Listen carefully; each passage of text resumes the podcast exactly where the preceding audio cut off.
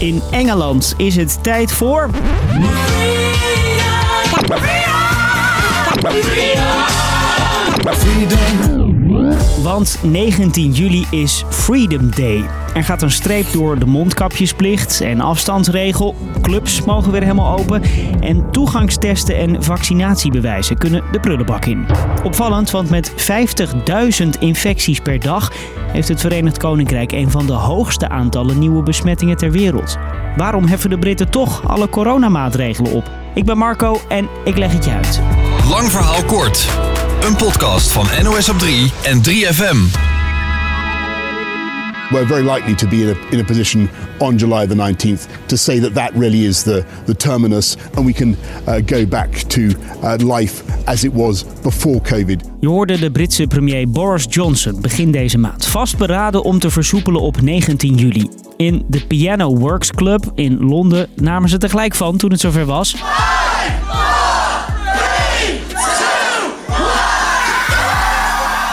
Er zijn een paar redenen voor de Britse overheid om te versoepelen. Allereerst hebben alle volwassenen nu de kans gehad om een prik te halen.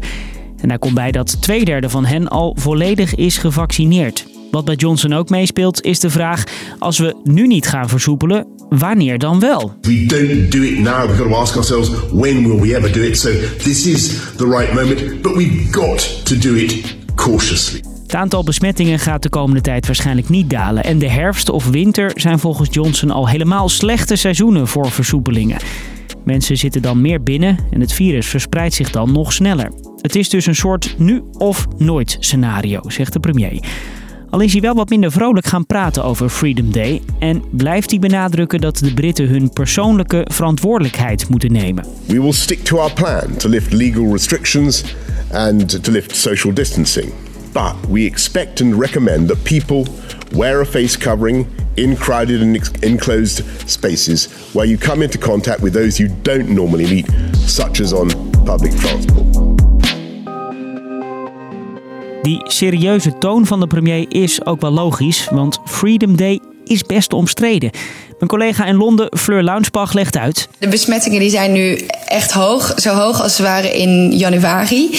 En het Verenigd Koninkrijk past nu eigenlijk samen met India en Brazilië... in het rijtje van landen met de hoogste besmettingen ter wereld. De hoge vaccinatiegraad houdt het aantal ziekenhuisopnames en doden vooralsnog laag...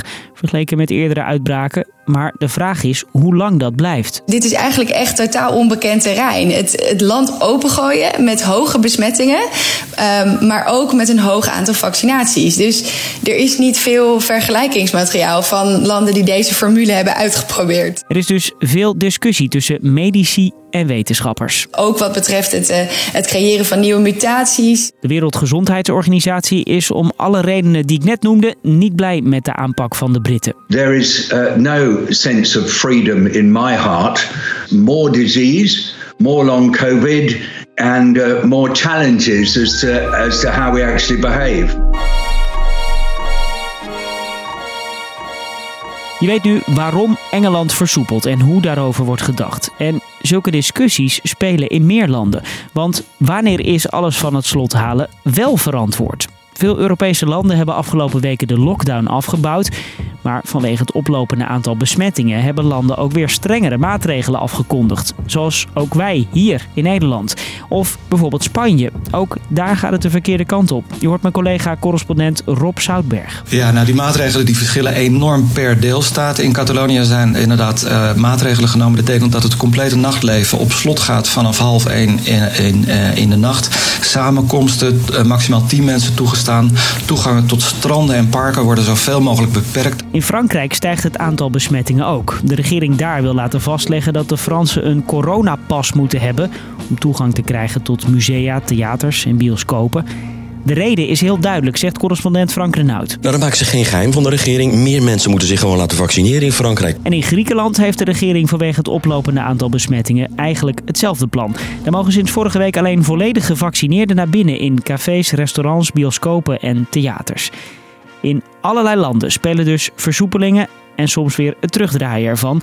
Maar geen enkel land gooit, zoals Engeland, echt alles van het slot. Het is afwachten hoe dat gaat. Dus heet dit ook wel het Britse experiment. Dus, lang verhaal kort, in Engeland is 19 juli Freedom Day, ondanks het hoge aantal besmettingen. Premier Johnson durft het versoepelen aan vanwege de hoge vaccinatiegraad en omdat hij versoepelen in de herfst of winter een slechter idee vindt. Veel experts houden hun hart vast vanwege de angst voor mutaties en omdat niemand met zekerheid weet hoe het uit zal pakken. En dat was hem weer voor vandaag. Morgen natuurlijk weer een nieuwe podcast in je favoriete podcast-app. Bedankt voor het luisteren.